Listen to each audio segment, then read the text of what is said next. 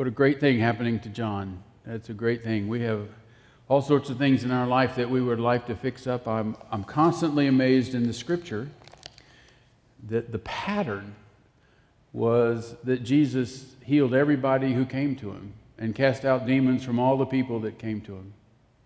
And when he sent out the 12, they cast out demons and healed all the people. And then he sent out the 70, and they cast out demons and healed all the people. And Jesus said, Those that come after me shall do the things that I do, and even greater things shall they do. God's normal is for us to be like Jesus. We've got to be careful that our eyes don't get settled down and say, Well, I just want to be like pretty much everybody else in my church. Well, God wants everybody in your church to be like Jesus. And we need to have our eyes above, set our eyes above, that our vision is on the Lord and we're not thinking of anything less than that. It's going to stun us in heaven a lot that the Lord was with us all the time, encouraging us to be greater and greater. It's going to really get a hold of us that He was there every moment, every day. But that's not my sermon, so I have to jump into the sermon another way. I'd like to talk today about Gideon, okay, in the Old Testament. So, those of you who are experts in judges, you know, will know that Gideon is uh, um, kind of very prominent in the book of Judges. And Gideon started out as somebody who was not well regarded. Okay, so if you had the tribes of Israel, you would think, well, the tribes of Israel, they're all thinking we're all great each other. Well, the tribes of Israel kind of had a strata to them. And at the bottom end of the strata was the tribe of Manasseh. Manasseh was the runt of the tribes of Israel. Okay, it was like Manasseh. That's the bottom. Well, in Manasseh, there was a, a, a fellow, Joash, who had a son named Gideon. I think God's name was Joash. And when he had that son named Gideon, Gideon was not his firstborn. Gideon was kind of at the bottom of the family. Furthermore, Gideon's dad had created an altar to Baal. Not a good sign. Well, God chose to work with Gideon from the least tribe and the lowest in his family. Because you see, God does not judge things the way we judge things. He does not judge by appearances or by knowledge, skills, and ability. He judges by the heart. The Bible says in 1 Samuel, For man judges from the outside, but God judges the heart. So the Lord is interested in the heart of people, and he found a heart in Gideon that would serve him. And the angel of the Lord came to Gideon, and the first thing the angel of the Lord said to Gideon is, I want you to take a bull and go and pull down your father's altar that he has built to Baal. And uh, Gideon was like, Well, okay, I'll do that. So he waited till the nighttime because he didn't want it to be in broad daylight. I don't know exactly why. Probably would have gotten beaten up in broad daylight. And he pulled down the altar that his father had set up to Baal, and he built an altar to God and sacrificed on it. And the next morning, when the city saw it and everybody said, they said, Oh my gosh, what's happened here? Gideon has pulled down his father's altar. Well, we ought to grab him and kill him. There are many stories in the Old Testament where they say we ought to grab him and kill him. Have you noticed that? There are a lot of those stories. But they said we ought to grab him and kill him. But his father said an interesting thing. His father said, Well, wait a second. He has actually insulted Baal. And Baal ought to take this up and fight against him. And so he calmed the people down and said, uh, You know, let Baal do his fighting here. Well, of course, there is no Baal. Baal is a false god. There is no Baal. And Baal did not do any fighting against Gideon. But they changed Gideon's name, and his name was changed to Jerubbaal, which means he who fights against Baal. But Baal couldn't do anything. But that was the first thing that God required of Gideon was to take down in his house that which was exalting another God and exalt the Lord. Well, Gideon's people were faced with a really bad problem because three countries had come against them with a mighty army. and in Judges, it's very clear, at least in two occasions, they would describe the host of the army coming against them and said that their camels were without number, couldn't even be counted. Excuse me. And the, the countries were the Midianites, the Amalekites, and the men of the east, is what they called them, the men of the east. So there were three groups that would come in, and they would wait until the Israelites planted, and then they would just come in like locusts and then just sit on their land. And the Israelites were driven out like to caves to live. And they would just eat up everything that they had there and lay waste to the land and take all of their livestock and everything. And they cried out to the Lord and they said to the Lord, Why will you not deliver us? Why will you not deliver us? This thing is terrible. God, why are you so far away and won't deliver us? And our fathers tell us stories about how you delivered us out of Egypt and you took our people and delivered them from bondage. But why won't you deliver us? And this huge host is just killing us.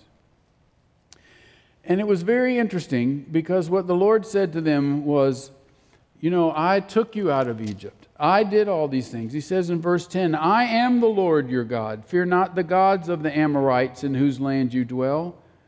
He says, uh, Excuse me. And I delivered you out of the land of Egypt and out of the hand of those who oppressed you, and drove them out from before you, and gave you their land. And I said to you, I am the Lord. Fear not the gods of the Amorites in whose land you dwell. But you have not obeyed my voice. Anytime that God is a distance from us, it's not God's choice, it's our choice. God has come down, He has come close to us. I tell my Sunday school class, I'll tell you all, I love this, so I'm probably going to mention it 10 times. But we should be so close to Jesus that if a mosquito bites us, he should fly away singing, There's power in the blood. That's how close we should be to Jesus. And Jesus is always beckoning us, He's always saying, Come. In Revelation, it says that He stands at the door and knocks. He's always standing at the door and knocking. And in Revelation, He's standing, in door and, standing at the door and knocking of the hearts of believers not unbelievers. In the verse in Revelation, it's of believers. He said, Behold, I stand at the door and knock. If any man hears my voice and opens the door, I will come into him. Notice that the Lord isn't standing out in the hall, tripping you as you go by. No, that's not what he's doing. He's pursuing you. He's pursuing me. He's always pursuing us. And he's saying, Open the door and let me come in. You do not have to beckon me. You just open the door and I will come in. He doesn't have to be bought, persuaded, bribed, enticed. You just have to open the door and he will come in. The Lord is always that way. And what he said to the children of Israel was, You have not obeyed my voice. And so he said, This is why this has come on you. So he sent Gideon to rescue him. Well, this is the problem. The armies facing Gideon, they're not exactly enumerated in the Bible, but looks like between 300 and 500,000 people, not counting innumerable camels. 300 to 500,000 people that were coming against him. So Gideon goes, Okay, I will send out the word to Israel and I will call people in to fight. Because we have this thing, I don't know how we can do it, but maybe we can get a bunch of people together and make this work. So he sent out word to all of Israel and said, We need to defend ourselves, and God has called me to lead this, and come with me to fight. And 32,000 men showed up. 32,000. So it looks like Gideon was going to be outnumbered 10 to 15 to 1. Okay, these are very bad odds 10 to 15 to 1. And Gideon went before the Lord, and think about what you would say at that point. Have you ever felt in your life you're outnumbered 10 to 1? I think some of you have felt that a lot. My circumstances are going to overwhelm me. There's no way I can make it through today. I know many of you have started a day saying, if I can finish today, it will be a miracle. And somehow you finish the day. I remember before Helen and I had kids, we thought we knew what tired meant. We had no idea what tired meant. We had no idea. We got six, eight hours of sleep every night. We didn't know what tired meant. You know, you can't just turn off your parent buzzer at 12 o'clock and say, I'm stopping being a parent right now. I'll pick it up again at 7 in the morning. You can't do that. And unbelievably, large numbers of things happen between midnight and 7 in the morning, but they're not on your schedule. And you wake up the next day and you go, Where's my energy for today? This is not necessarily a good story to tell before lunch, but you're going to get it anyway. When I was young, my mom tells the story that. Uh, one of my one of my, one of my brothers and sisters um, threw up about 11:30 at night. And of course, our family was not a decent shot, so when we threw up, we never made it to the toilet. And if you put a little bucket by the bed, we always turned the other way and threw up on the bed. You know, I, I don't know. We just didn't make a shot. At least that night we didn't. Well, I have three sisters and a brother, and the first one threw up at 11:30. By 7 o'clock in the morning, all five kids had thrown up. Not one kid made it to the toilet. And my mom laid down on the sofa at 7 o'clock, having been up all night with five kids, trying to get them pacified and, and clean up everything that was going on. You all know what this means. And she just looked at it and said, How am I going to make it through the day? We have Amalekites, Midianites, and men of the east on our doorstep all the time, and we feel outnumbered. And one of the reasons that we have stories like this in the Old Testament is so that we can see when it's impossible with men, it's possible with God. God's normal is completely beyond our capability. I'm going to say that again. God's normal is completely beyond our capability. We don't even perceive the realm that He is in, in terms of power. And in Scripture, Jesus had to say over and over that which is impossible with men is possible with God. And I know when I read scriptures for a long time, I would kind of skip over some scriptures and say, well, you can't do that. That I'd have to skip over that scripture. And one of the scriptures I skipped was when Jesus said, Those that come after me shall do the things I do and greater things. Well, I would have to say, Well, I can't do that, so we'll just skip that verse. But you can't skip verses. God means for us to do the things Jesus did and greater things. And that's God's normal. Now, this is God who's the God of the universe. And we've talked about this before. This is an amazing thing, but the heavens show the glory of the Lord. And if you go out and see the heavens, you'll walk back going, The Lord, He is God. That is the way you feel. And we only see the smallest part of the heavens. You know, um, I always like to do this stuff with the universe. It's really neat stuff. But if I was to get Eleanor on a really cool plane that could go the speed of light, okay, so how fast is the speed of light? So that's 186,000 miles per second. So that means, Leah, that if you went 1,001, that Eleanor could go around the earth over seven times in that plane, 1,001. around the earth seven times. That's the speed of light. Eleanor's got a really good plane, okay? Well, if we put Eleanor at the edge of the Milky Way, which is our galaxy, and we said, All right, Eleanor, just take a beeline and run across the Milky Way at the speed of light, it would take Eleanor 106,000 years to go across our galaxy at going at 186,000 miles per hour. 106,000 years. That's just our galaxy. There just happens to be 300 billion galaxies, and ours isn't particularly large. This is just the universe. This is just what we can see out there. When you see that, you know that God is in a different place. The Bible said He spoke and created the universe. The scripture says that He bows down, He stoops down to behold the heavens. He stoops down. In other words, to behold all of the universe, God stoops down. We're, he's just beyond us. If we even just think about the concept of everlasting life, just life that doesn't end, our brain tilts. We can't handle it. We cannot wrap our brain around just the fact that I'm never going to die. If I asked Bobby Norman to sit down and lay out a schedule for the first 100,000 years in heaven, what would he do? Well, Bobby would come back to me and say, What if I lay out a schedule for two years? That's all I can do. I can't lay out a 100,000 years in heaven.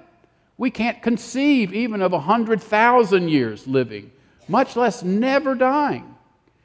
In the scripture, it says, We are not of the Jerusalem which is below, we are of the Jerusalem which is above. This isn't our home. One of the reasons we cry out inside is this is just our temporary dwelling. When I was young, um, which is a long time ago, when the dinosaurs were roaming the earth, but um, I knew, you know, I mean, I knew Ramel, but there was a lot of, when you're young, you're just in a different dimension. And we had a tent over to the side of our house, and it wasn't a nice tent that air flows through and everything. It was the old kind of tent that you get in and it's about 100 degrees inside of it because it's just a tarp kind of a thing. And we would get in there, well, we would play a game and it would be da da da, and we were all excited. And, but that tent wasn't my home. That was just the place that I was in for a very short time, maybe an hour. On a hot day, maybe 10 minutes. You know, that was just the place I was for a short time. This is the place we are for a short time. But God was trying to show these people, you, you don't even think with your mind on the place that I regularly am. And it didn't matter squat to God how many people Gideon had, but it mattered to Gideon. And Gideon called out to the Lord and said, What's the problem here? Only 32,000 people came. And you know what God's response was? If you were to win the battle with 32,000, you would think you did it. You've got too many people.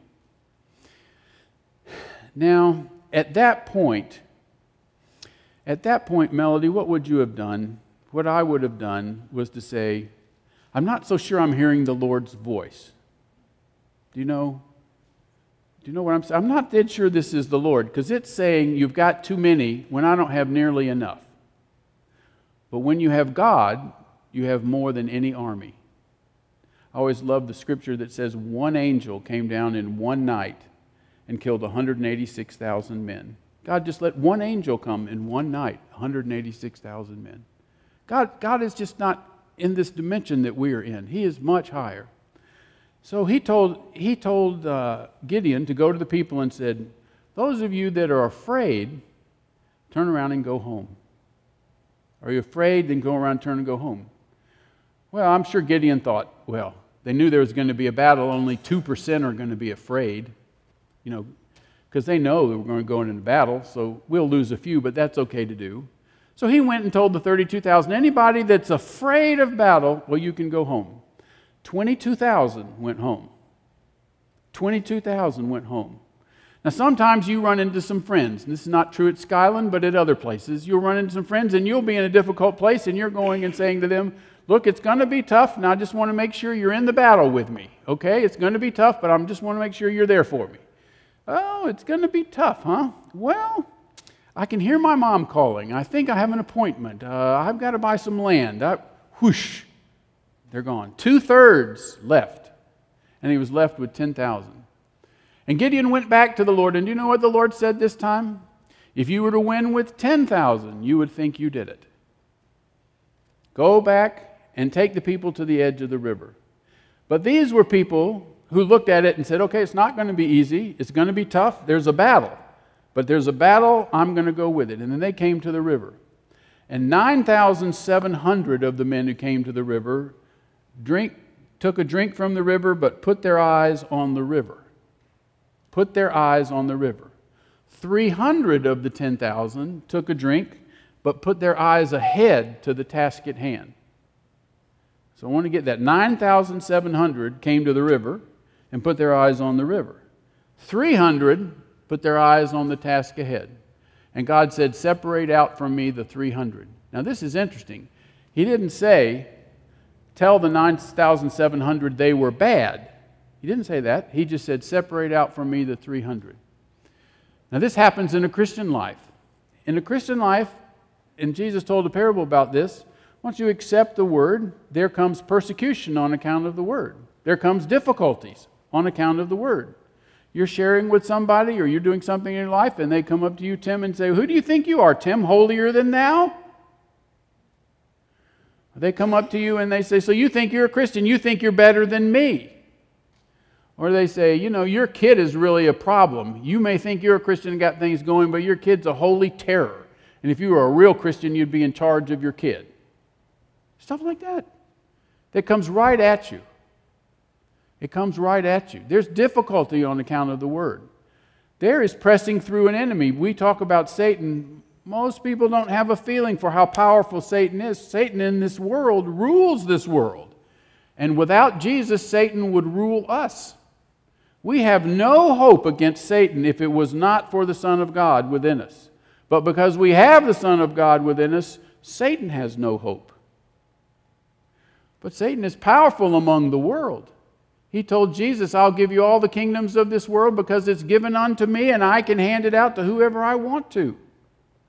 But God has become victorious over this world. Jesus said, Be of good cheer, for I have overcome the world. And Jesus is no comparison with Satan and Jesus, but Satan is a very much a roaring lion. And he very much comes that way. Well, there's difficulties in life. And there's difficulties when you start out. And Jesus said that there, he will be with us. We will come through those difficulties, but there are difficulties in testing. He said, if, they, if I was tested, you will be tested. And said of Jesus a couple times, he said, This happened that you were tested, that there will be trials that will test us. That's okay. It's a great thing because the Lord doesn't leave us but He's always looking for us to choose Him in the situation, to choose Jesus, to choose Jesus. Because Jesus said, if you will be faithful in the very little, you'll be faithful in the great. If you are unfaithful in the little, you are unfaithful in the great. So He does things that you and I would say, well, this is a little thing. But Jesus is saying, I'm testing you to see if you'll be faithful in this little thing. Will you be kind to your little sister who doesn't seem to have a loving bone in her body? Will you be nice to this person who borrowed $5,000 from you and now pretends there was never borrowed any money ever and they're never going to pay you back? Will you bless this person who curses your child? Will you do that? Will you do those things?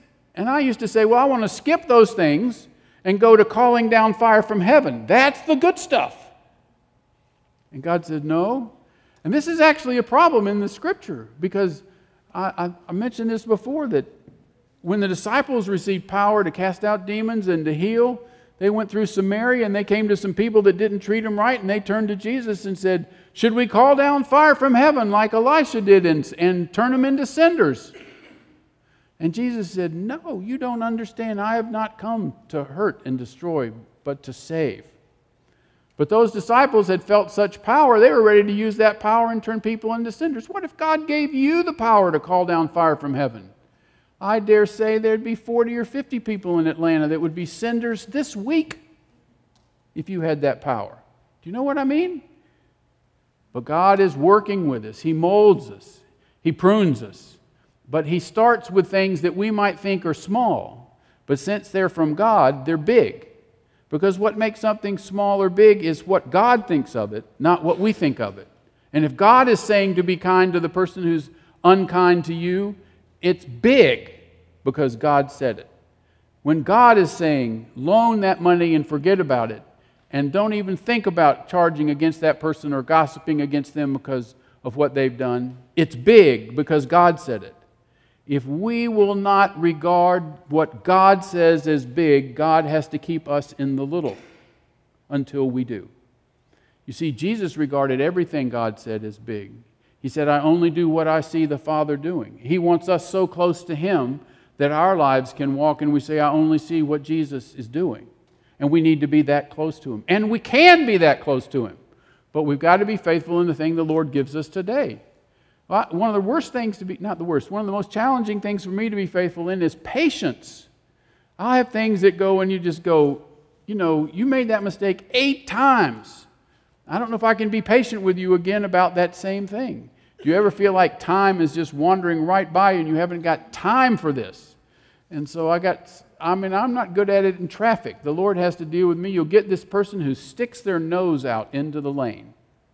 It blocks cars up coming here, and then somebody coming the other way figures if I stick my nose in here, I'm going to be able to catch the blockade and cut it across this and this. And it's possible that you get traffic where it can't go this way and it can't go this way. And you look at these people as you drive by going, Who do you think you are to stop all this stuff? And do you know what God is saying? Get underneath that person. Get underneath that person and pray for them. Because I tell you what, they don't even know who they are. They don't know whose family they were really meant to be in, that they are to be sons and daughters of the Most High. They don't know. And Jesus had that kind of love. He's asking us to have that kind of love. So when Gideon was in the middle of this, the 9,700 went on. Well, those people who go beyond difficulty, they have a difficulty, but they pursue on with the Lord, they come to a river. And the river is a type of blessing. But in the scripture, 97% of the people who come to the river put their eye on the river. And so when you come to blessing in the Lord, it's not like blessing in the world. It's great. And you'll hear some people say, well, I just want the presence of the Lord. I want to experience that blessing from the presence of the Lord. Well, I'm sure that we do. That's a great and wonderful thing. But it's not for us to put our eyes on that because the Lord has called us on. And what the Lord has called us on to do is where we're supposed to put our eyes to follow Him and not to say, I just want to go to the place where Jesus gives me blessing. And some people travel church to church to church to church saying, Where's the blessing falling? I want to go to the church where the blessing is falling. That's what I want to be in. But that's not what God calls. But pretty much 97% of the people, once they've tasted that, they go, This is where I've got to go. I've got to go find that blessing. That's what I have to have, that refreshing of the Lord. So, a small fraction, about 3%, have their eyes on the Lord and say, I'm going on because where does the Lord want me? It's not that I get blessed, it's where does the Lord want me? Now, that's a hard choice because if you're tasting that blessing, you're going, let's just sit here. I had a friend one time, and we were over at his house, and we ate lunch, and his mother prepared a great lunch, and we sat down in some chairs, and it was early afternoon, and I remember us having a conversation, and the guy there, his name was Bob, and we were saying, Well, what are we going to do this afternoon? And Bob had just eaten a wonderful lunch and sat down in a chair, and he was just absorbing it all. And he goes, We are doing something. Because he was resting after lunch. To him, we were in the middle of doing something, resting in the blessing. Okay? God will continue to bless us, but the mystery is that Jesus is the blessing. And that's why it says in Ephesians 1 3, for every blessing of God is found in Christ Jesus. He has blessed us with every spiritual blessing in Christ in Ephesians 1 3. It says that Jesus is the treasure hidden in the middle of the field. There isn't blessing that's dispensed by a magic thing, it is Jesus Himself. And this is a miracle of the way Jesus talked about things. He talked about this all the time. People would talk about things as if they were comp- uh, dispensations given out by God. Jesus would talk about things as His nature. So, when he went to the death of Lazarus and was talking, and, and Mary said, If you had been here, he would not have died. And Jesus said, He'll be resurrected. And, Je- and she said, I know he'll be resurrected at the general resurrection from the dead. What did Jesus say? Jesus said, I am the resurrection. When Jesus taught, he said, I am the way, the truth, the life. I am the bread who has come down from heaven. He was not the dispenser of these things, He was those things. He is the blessing. That's why in Revelation, all the saints take off their crowns and put them down in front of Him. And they say, Worthy is the Lamb. The crowns are everything you have that say you're important. And we take all those things down and put them down in front of Him and say, Worthy is the Lamb that was slain to receive honor and glory and majesty and praise because he is the blessing. That's why it says in Scripture in John 17, 3, to know the Father and the Son is eternal life. That's what eternal life is, to know the Father and the Son. We're not going to get up to heaven and go, look, there's this place in Romans that doesn't really go well with 1 Peter, Jesus, and you need to explain this before we really go at least a year into heaven. And I also need to understand this. In Deuteronomy, no, no. It's not going to be that at all because He is the fulfillment, He is the living Word. There will be nothing where we go, Jesus, you've got to give an explanation. He is truth. In 1 Corinthians 1:30 it says he was made unto us righteousness, consecration, redemption. Jesus is those things. And we go, well, Jim, when you're talking about that, that's complicated to understand. How, how can you understand? It is complicated for our minds to understand. It's higher than the ways our mind thinks. That's why it says in Isaiah 55 his ways and his thoughts are higher than our ways and thoughts. He is higher, but he's much, much better. That's why it says in 1 Corinthians the very thing God has prepared for them to love him, the eye is not seen, the ear is not heard, it hasn't entered into our minds. We haven't got it figured out. Someone that tells you, I know heaven's going to be just like this, they don't know. It's better than what we're thinking. And you say, Well, I can think pretty good. I'm telling you, it's better than what you're thinking.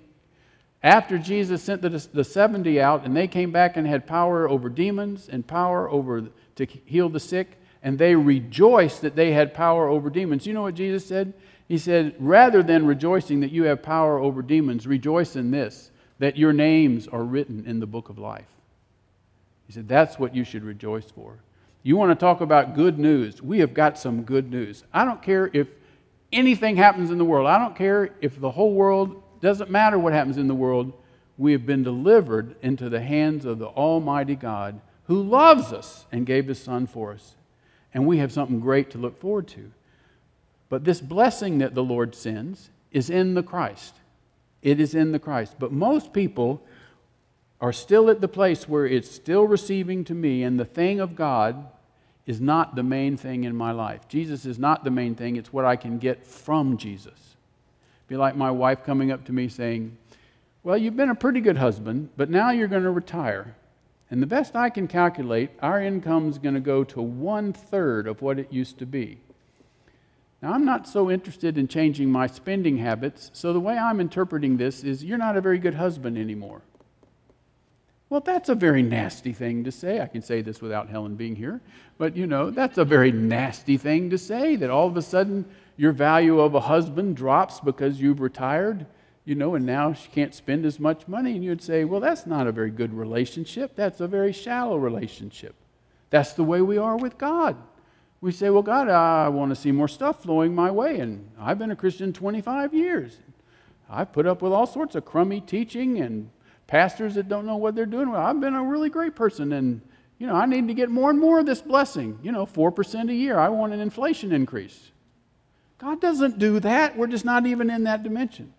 But there were 300 who had their eyes on the Lord, and they went ahead to the Lord's purpose. And God took those 300 and routed the enemy. But this is really interesting. After he routed the enemy, and you know the story, they blew the trumpets, they, they had the, the lights, they went in and did, did all the things, and the enemy was running. The enemy actually ran through Ephraim. Well, God had, Gideon had sent out to Ephraim for Ephraim to come and be a part of this, but they just hadn't. But the main body of the normal army of Israel was sitting in Ephraim. And as these people were running, they ran through that area. And Gideon sent a message up there and said, Look, all the Midianites and everybody are running through your area. You know, just catch them. Well, they didn't do a lot of fighting, but the, but the army that was in Ephraim actually caught three princes, and they were high up princes. And then here comes the 300 running, chasing everybody. And the Bible says they were faint, F A I N T, they were tired. And they came up to the army at Ephraim, and you know what? What do you think the army at Ephraim should have said to them? They should have said, Thank you for routing the enemy, winning the victory, and you have done a great job, and we're entirely in your debt. That's what they should say. But that's not what they said. They said to Gideon, Who are you going and grabbing all this glory? How about that? Now, what would you have said were you Gideon? Well, there might be a temptation to say, Who am I to grab the glory? Do you know what I've been through? Do you know the night? You just let them have it. But Gideon didn't say that. Gideon said, I haven't done anything. Look at what you've done. God has given three princes into your hand. You have done a mighty thing. And the people in the army at Ephraim went, you're right. We have done the big thing and sat down and celebrated their success.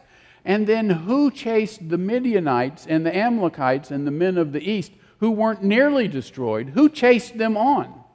Gideon. Gideon was the one that had to chase them on. Do you see this? If you have lived in the world for a few years, you have seen this. This is what people do, this is how it goes.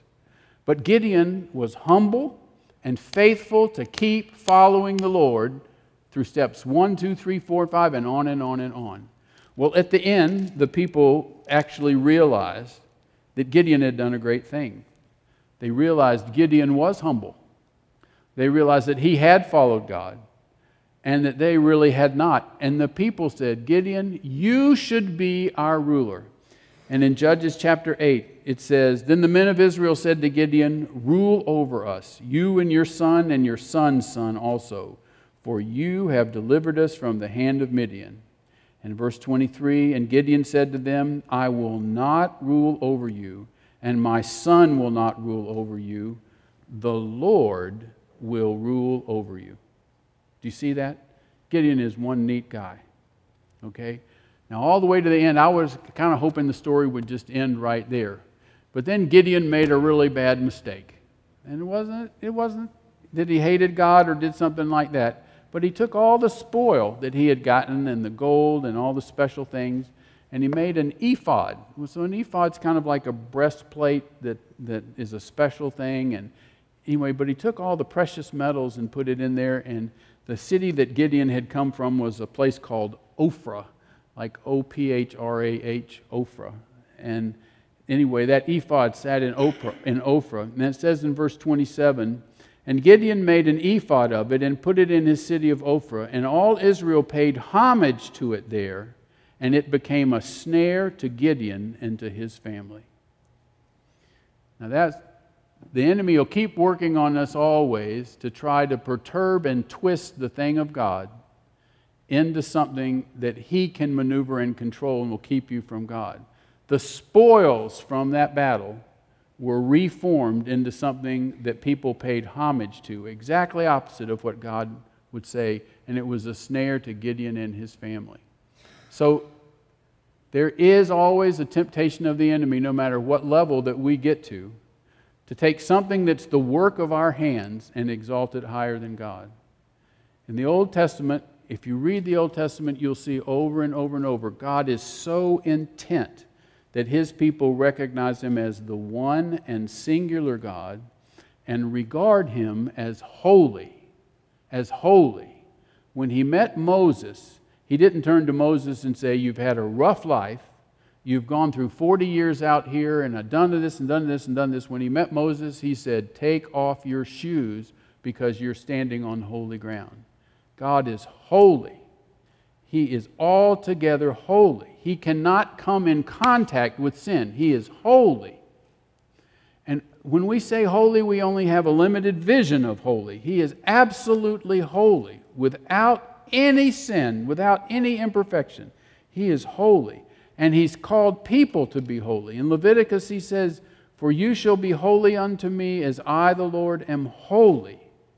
And when he laid out the Ten Commandments, the first two commandments was, Do not put a God in front of me. You shall have no gods before me. The next commandment, You shall not make any graven images. Don't do that.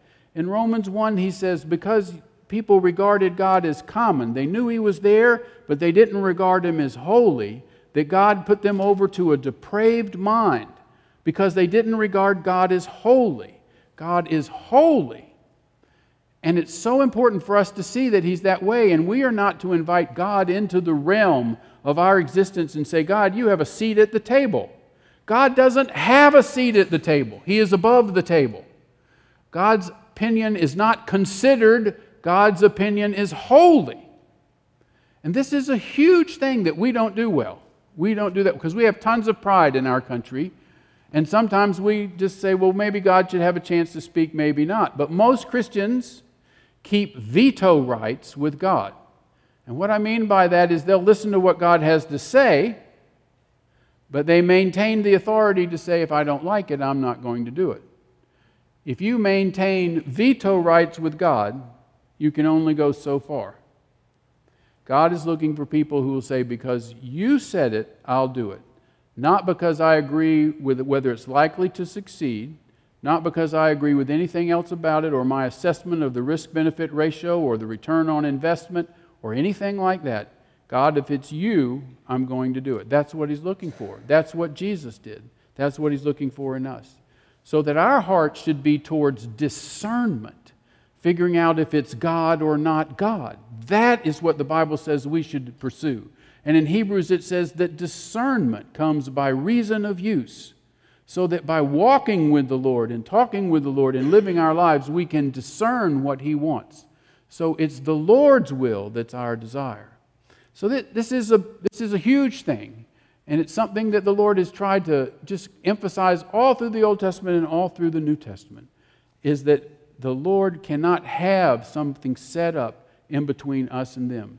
And we can make an idol out of our pride. We can make an idol out of Skyland Church. We can make an idol out of a process. We can make an idol out of lots of things, but we have to exalt God as the number one, as holy, and be grateful and rejoice in Him. And the mystery of the scripture is that Jesus said, He who loses his life for my sake will find it. That God's purpose is that there be joy. You know, in the beginning, the angel told Mary, What about Jesus? I bring you good tidings of great joy. That was about the birth of Jesus. Every single time Jesus comes into a part of our life, Darrell, it's good tidings of great joy. When he comes into our work experience, it's good tidings of great joy. When he comes into our relationship with our spouse, it's good tidings of great joy. When he comes into our tired bones at 2:30 in the morning, it's good tidings of great joy. Every time Jesus is there, it's good tidings of great joy. Now, Lee, if I came up to you and said, Well, there's been a mistake in the lottery, and actually you and Raymond won $800 million, would that be good tidings of great joy? I want to tell you this it would not be a pebble of good tidings of great joy compared to Jesus being there. It doesn't compare, it's just a completely different dimension. So Gideon was a man of God. But we can see in the Gideon story things that we face as Christians. But the greatest thing to see is in times that are hopeless, because God is there, there's always hope. But not only is there hope, there's victory. There's always victory. And most of the time, He brings victory in a way we don't foresee. Most of the time, He brings victory in a way we don't foresee. I think there are a dozen testimonies just looking out here that people can say to that, that God brings victory, that we, don't, that we give Him the glory because He's that kind of God. So I'm going to ask the worship band to come forth, and we're going to have a time of prayer at the altar. And I'm just going to have a short prayer here to finish the sermon, but I, I want to uh, just mention up we, of all people, have a tremendous, tremendous blessing and that we have real cause for hope and joy. Not pretended cause. Not we hope the Falcons will do better this year. No, we're talking about eternal things, things that matter forever. And we have been invited and participate as sons and daughters in the family of the Most High God. There is every reason to rejoice in that. But there are difficulties that we face, but we don't face them without he who has no beginning and he who has no end. Let's bow our heads. Lord Jesus, we pray and ask that you touch inside of us that we desire you more than all things. That you touch inside of us that our eyes are not on blessing or on fear or on encumbrances or circumstances, but our eyes are on you. Transform us to be like your Son Jesus that we might be lights to this world, that you might be glorified. In Jesus' precious name, amen.